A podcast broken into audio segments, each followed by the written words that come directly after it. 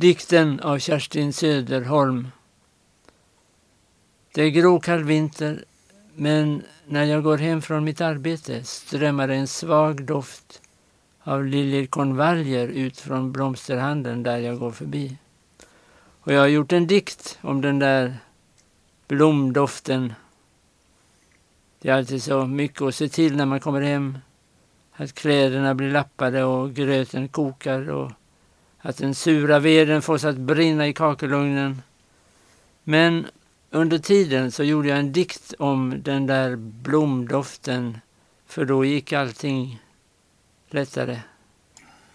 Jag behövde den för att den skulle ge mig ro om kvällen medan radion ropar ut gräsligheter och det svaga tevattnet äntligen blir färdigt och allt är så mörkt och trist omkring en. Jag hade allt mer svårt att vara utan den. Men när jag kom hem från mitt arbete idag såg jag något. Det var en lång kö utanför stadens livsmedelskontor och det var 15 grader kallt. Där stod en enkelt klädd kvinna och hon såg på mig med så underliga ögon. Då stannade jag ett ögonblick bredvid henne i kön. Det gällde licens för en extra fruktansson för barn.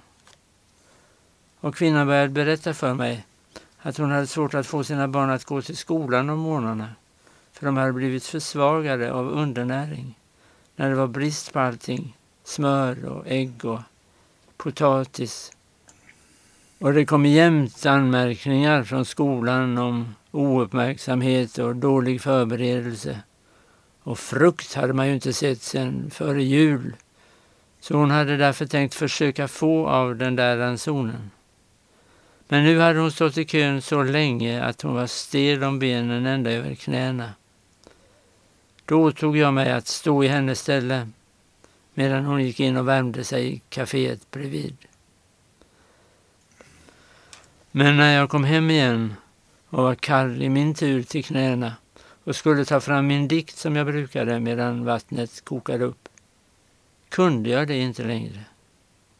Då vek jag sakta ihop den och låste in den i min skrivbordslåda. För jag förstod att den inte var gjord för allt det som nu skedde.